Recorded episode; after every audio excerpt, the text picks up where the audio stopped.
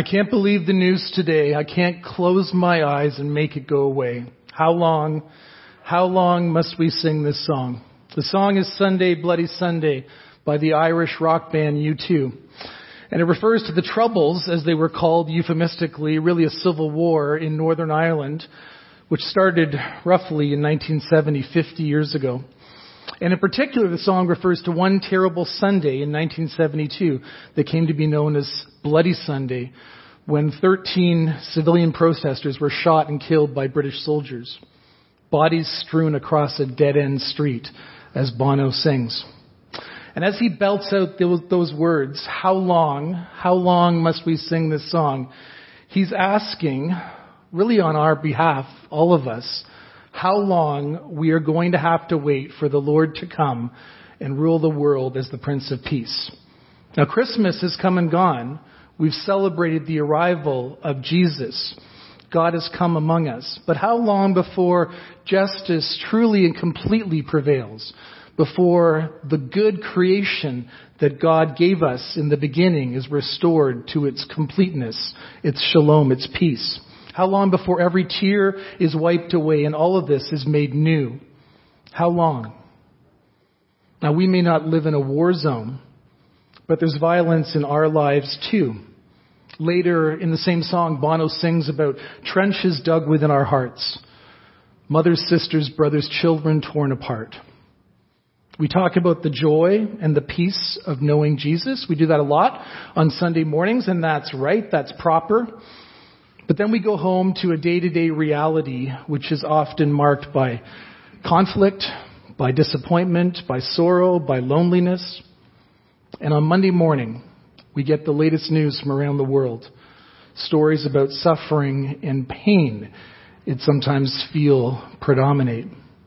So we live in that tension. And here in Luke 2, we meet a man called Simeon, the passage we're going to look at today, who can help us with the tension we feel in all of our lives that way. He sings the last of these songs of Christmas we've been working our way through since the beginning of Advent. So let's pray before we open our Bibles to the Gospel according to Luke. Lord, may the words of my mouth and the reflections of all of our hearts here today be acceptable and even pleasing in your sight. O oh Lord, you are our rock and our Redeemer. Amen. So we're going to read Luke 2 from verse 22 to 35. When the time came for the purification rites required by the law of Moses, Joseph and Mary took him to Jerusalem to present him to the Lord, as it is written in the law of the Lord. Every firstborn male is to be consecrated to the Lord and to offer a sacrifice in keeping with what is said in the law of the Lord, a pair of doves or two young pigeons. Now there was an, a man in Jerusalem called Simeon who was righteous and devout. He was waiting for the consolation of Israel, and the Holy Spirit was on him. It had been revealed to him by the Holy Spirit that he would not die before he had seen the Lord's Messiah. Moved by the Spirit, he went into the temple courts. When the parents brought in the child Jesus to do for him what the custom of the law required, Simeon took him in his arms and praised God, saying, Sovereign Lord, as you have promised, you may now dismiss your servant in peace, for my eyes have seen your salvation, which you've prepared in the sight of all nations, a light for revelation to the Gentiles, and the glory of your people Israel. The child's father and mother marveled at what was said about him. Then Simeon blessed them and said to Mary, his mother, This child is destined to cause the rising, the falling and the rising of many in Israel, and to be a sign that will be spoken against, so that the thoughts of many hearts will be revealed, and a sword will pierce your own soul too. This is the word of the Lord. I didn't introduce myself at the beginning. My name's Alex. I'm the lead pastor here at Kortright, and I want to also say Happy New Year to you.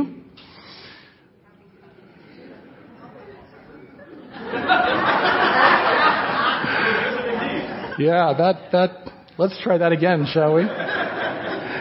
Happy New Year. Happy New Year. There we go. Some of you, if you're away in the holidays, may be coming into this space for the first time. Isn't it beautiful in here? So this is our newly renovated sanctuary. We were, we were in the gym for how long? Two and a half months, I think, as the work was done on this sanctuary. So um, we're very pleased to be here. And later this month, we'll have an opportunity to celebrate this, and we'll celebrate that when our new chairs arrive. And and Justin and I have talked about maybe incorporating the traditional blessing of the backsides in, into that service. So. So this morning in this passage in Luke 2 we've read, we meet Simeon in the temple. And that's where Luke's gospel began. And now after the birth of Christ, we're back there. We're back in the temple, back in Jerusalem. Luke wants to make it clear to us once again that this new thing God is doing these new songs people are singing, all of this arising from the arrival of the Word made flesh of this child, the Christ child. All this new stuff is rooted in the God of Abraham, Isaac, and Jacob, and in the story told in the Hebrew Scriptures. So in a way, it's not new at all. And we find the law of Moses mentioned five times in this passage as if to underscore that point. Three times in the first few verses alone. And we see that Mary and Joseph, thank you for that. We see that Mary and Joseph, the parents of Jesus, are committed to obeying the law. They circumcised Jesus at eight days. That was in the previous verse, the one we didn't read. And after 40 days, they go to Jerusalem to consecrate him and to make the sacrifices that are called for. So Luke wants us to see Jesus as the unique and particular source of our salvation, but also to see him as part of this larger story that only makes sense when you trace it back all the way to Genesis, as we've done this fall. And you see it as part of the original, the first coming of the light into the world. But the whole point of being rooted in Scripture is to be alive, too. And so, alongside all of these verses packed with biblical references, you've got the Holy Spirit inseparable from God's Word. Three times the Spirit is mentioned here as directing the course of events. And the Spirit always points us to Christ. And He does that here as well. He gives us two things in particular in this passage that leap out. First of all, he give us, gives us eyes to see what we need to see, to see beyond the surface appearance of things. And then he gives us an extraordinary patience for every challenge in our lives. So Simeon was waiting, and we gather he'd been waiting his whole life. That's a long time to wait. He'd been waiting for decades for what he calls the consolation of Israel, which means that he was waiting for the Messiah. And that reference to the consolation of Israel is taken right out of Isaiah 40. Simeon saw it coming. The Spirit had assured him that he would see it. And then he recognizes it in this moment in this child, Jesus. And the Spirit gave him patience his whole life leading up to this moment. When we grow impatient, we lose sight of the things that matter. We risk not seeing what God has for us until we learn to wait if you were here on Christmas Eve, I, I offered proof of original sin, the doctrine of original sin, with reference to the fact that they need to install speed bumps at the Costco gas station. And I was at Costco on Friday and, and I, I beheld it with my own eyes. A car whipping through the gas station, almost hitting someone. So patience is a struggle for us.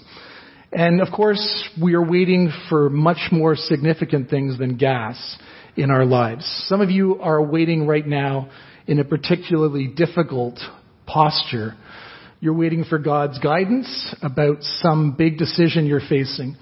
You're waiting for something new to happen in your life that feels pretty mundane, ordinary. You're waiting for a breakthrough in a relationship, in a particular circumstance. I recently heard the story of someone who had waited 20 years for peace in their family, for reconciliation with their sibling. And it finally happened this year in the weeks leading up to Christmas. God is good. What Simeon sees here is worth waiting for. And so he bursts into song. We don't have time today for more commentary on musical theater, but The singing arises always from the joy. And so he says, My eyes have seen your salvation, Lord. And the first word of his song is now. That's not how the English translation puts it, but in the original language, it's explosive. Now, right now, dramatically, in this moment, this turning point, everything changes now. So Mary's song, as we saw four weeks ago, is called the Magnificat, after the Latin translation of that poem she utters in Luke chapter 1 and its first line where she says, My soul magnifies the Lord. Zachariah's song, which we looked at three weeks ago, is known as the Benedictus, also for its first word, Benedictus, which means blessed be the Lord. And for centuries, Christians have prayed those songs, those poems, those prayers, the Magnificat, the Benedictus, in churches, in monasteries, in their personal prayer lives. And those are words that make sense, right? We magnify the Lord. We want to bless the Lord's name, to praise Him. We've sung already to that effect this morning. But Simeon's first word here is simply now. Nunc dimittis, it is in the Latin. Now dismiss. Some of you, if you have the King James Version, will find that in the English. Now dismiss. Now I can leave. I can depart. Now I'm at peace. Now everything is better. Everything I've been waiting for has come. And so the story of Jesus begins. It's set in motion with this now. Because the light has come in Christ. That's why Simeon can depart in peace. That's why he says that he's ready to die because he has now seen a light like no other. God has revealed his salvation to the Gentiles, to all people, and it begins now in this little baby who is the glory of Israel. These two words are not often encountered in our culture, in the media.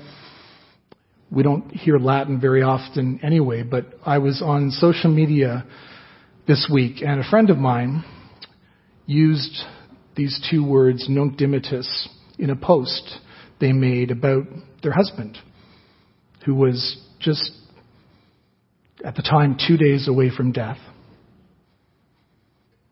And so one of the ways this story can serve us in our lives is to prepare us for the hour of our death. Do you feel peace as you face your own death? Maybe it's not something you ever think about, but that day will come. And so Simeon invites all of us to find the peace, to not be afraid of death because of the salvation we have in Jesus Christ. Nunc dimittis. Now dismiss. Now I can depart in peace because of Christ. But it's not all good news here in Luke 2. There's trouble also. Simeon has finished singing and he speaks to Mary about the baby. He refers to Jesus as the cause of many falling and rising in Israel, as a sign that will be spoken against. And most alarmingly, as a sword that will pierce her own soul. I was reading over a list of the most notable events of the past decade recently, as, as you do around New Year's time. Some wonderful things happened in the past 10 years, as well as some terrible things. On the list of wonderful things is the past decade has seen the greatest reduction in poverty in the world in the history of humanity. A terrible thing is that this decade was also, this past decade was also the worst for mass shootings ever. We had one in Toronto a year and a half ago on the Danforth, you might recall, three people shot dead. The greatest loss of life in a mass shooting this past decade was in Las Vegas in 2017. 58 people shot dead, 800 injured. There was one at this time, last Sunday, at a church in Texas. Maybe you read about that. Three people shot dead. What a mercy that we don't need to come to church armed here in Ontario. But the one that always comes to mind for me as I think back on this decade, the one that I will never forget, that made the greatest impression, was the school shooting in Newtown, Connecticut. Just before Christmas in 12, in 2012, when 20 children between the ages of 6 and 7 and six adult teachers were shot dead in their classrooms by a man possessed of evil. I remember reading about it, and I remember Chloe, who at the time was 10, coming and sitting next to me, and I pointed to the headline on the screen of my laptop, and she waited a minute as if to let this sink in that this, this thing had happened. And then she simply said, Why? And I had no answer. She sat with me a while longer and then she left. And we didn't say anything else. Here in Luke 2, Simeon speaks of a sword. And we also have no answer to the question why. Yet the Gospels do not flinch. They don't pretend, even at the birth of Jesus, when it could all simply be angels singing Gloria, Gloria, Gloria. Simeon's reference to a sword anticipates the massacre of innocents, the massacre of helpless children in Bethlehem by King Herod and his soldiers, which you can read about in the Gospel of Matthew. Jesus barely escaped that. And for years to come, while in Egypt, where they fled to, Mary would have felt the loss of those babies, the pain of their mothers, some of them friends of hers, family members. And so the sword here in Luke 2 points to the pain that all of us go through in our families, in relationships of all kinds. It comes from outside as adversity. It comes from within, and we bear responsibility for that as conflict and division. So today, if you don't know, is a healing service. We have started the new year at Kortright for many years this way whatever division it is that you're facing right now in your life, in a relationship, maybe in your family, Jesus comes to restore unity. He comes to bring peace. And I would encourage you later in the service, when you come up for communion, to continue on and to receive a blessing for 2020 or a prayer that God would bring His unity, His transformation into your life. Maybe you have grown callous, even cynical about the possibility of that. But God can do it. God can do anything we believe. But the sword here points farther. The deepest wound for any parent lies in the death of their own child. And this sword points ahead to the cross, to the death of Mary's own child, Jesus. Christ enters the world to die. He comes as a baby to show that God's love has been poured out for us to the point of coming among us in this vulnerable, weak form, like any other baby, but also unlike any other baby. He lived as we can never live. He had no sin to weigh him down until he took the darkness and the sin of the whole world onto himself. He was perfectly and uniquely innocent, and yet he gave himself up to evil and to death so that we could live. Why did there have to be a sword? Why did Jesus have to die? Because we cannot help ourselves. It's not just the murderers among us, there is darkness in every one of our hearts.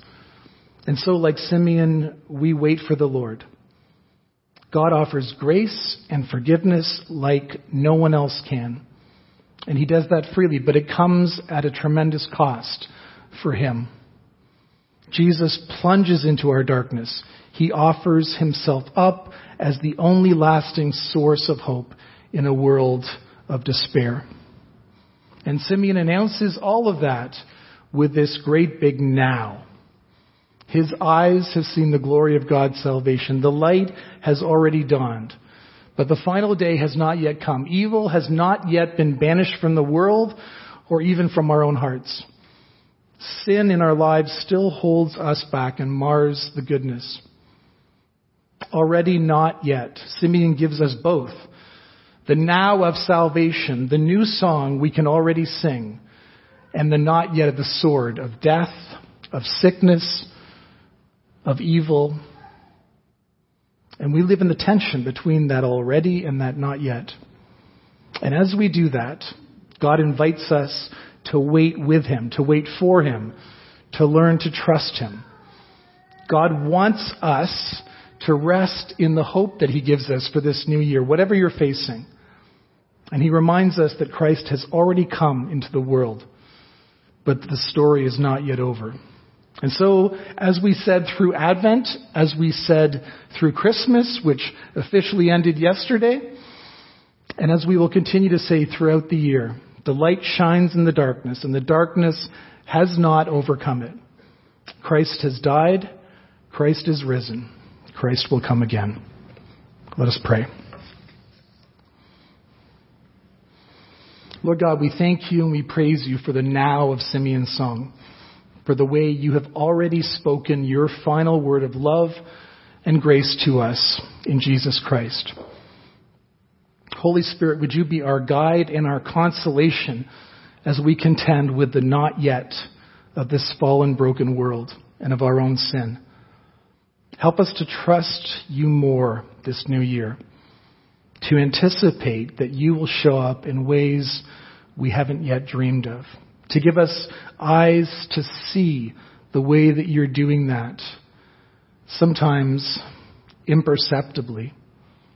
Lord, I pray for all those who are waiting here today, waiting for you to bring change into their lives, waiting for you to show them the way to go, where to live, who to pursue in relationship, what job to take, how to focus their efforts, use their time, how to serve you. We pray for those who are sick, we ask for your healing. We pray for those who are mourning. We pray for your comfort. We pray for peace in our families and friendships. We pray for peace between Iran and the United States of America.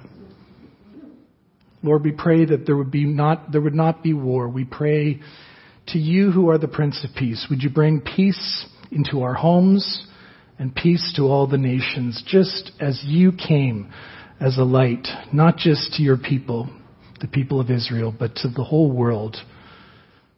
We ask all these things in Jesus' name. Amen. I'm going to invite Kristen Recker. Oh, there she is. To come forward now and to share a story with us.